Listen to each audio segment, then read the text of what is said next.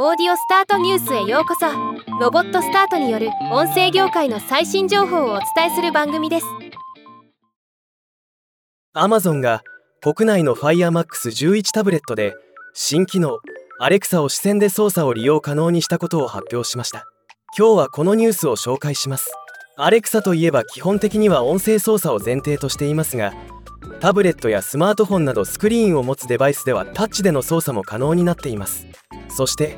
今回さらに目の動きでもアレクサを操作できるようになったというものです。この新機能アレクサを視線で操作は2023年9月に米国で発表されていたものですがかなり早いタイミングで国内でも展開されたことになります。なおこの機能が使えるのは現時点では FireMax11 タブレットのみとなっています。アレクサを視線で操作は画面上の複数のタイルの中から特定のタイルを目の動きで選択することでアレクサを通じて音楽やビデオなどのエンターテイメントコンテンツの再生ニュースの読み上げ事前に設定された提携アクションの実行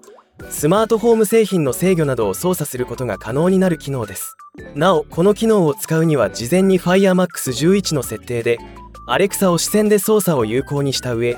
視線追跡機能を向上させるためのキャリブレーションを行うことが必要となっています。言語障害や運動障害のあるユーザーでも目の動きでアレクサの操作が可能になるのはとても有意義なことだと思います。Amazon アレクサのアクセシビリティ強化の取り組み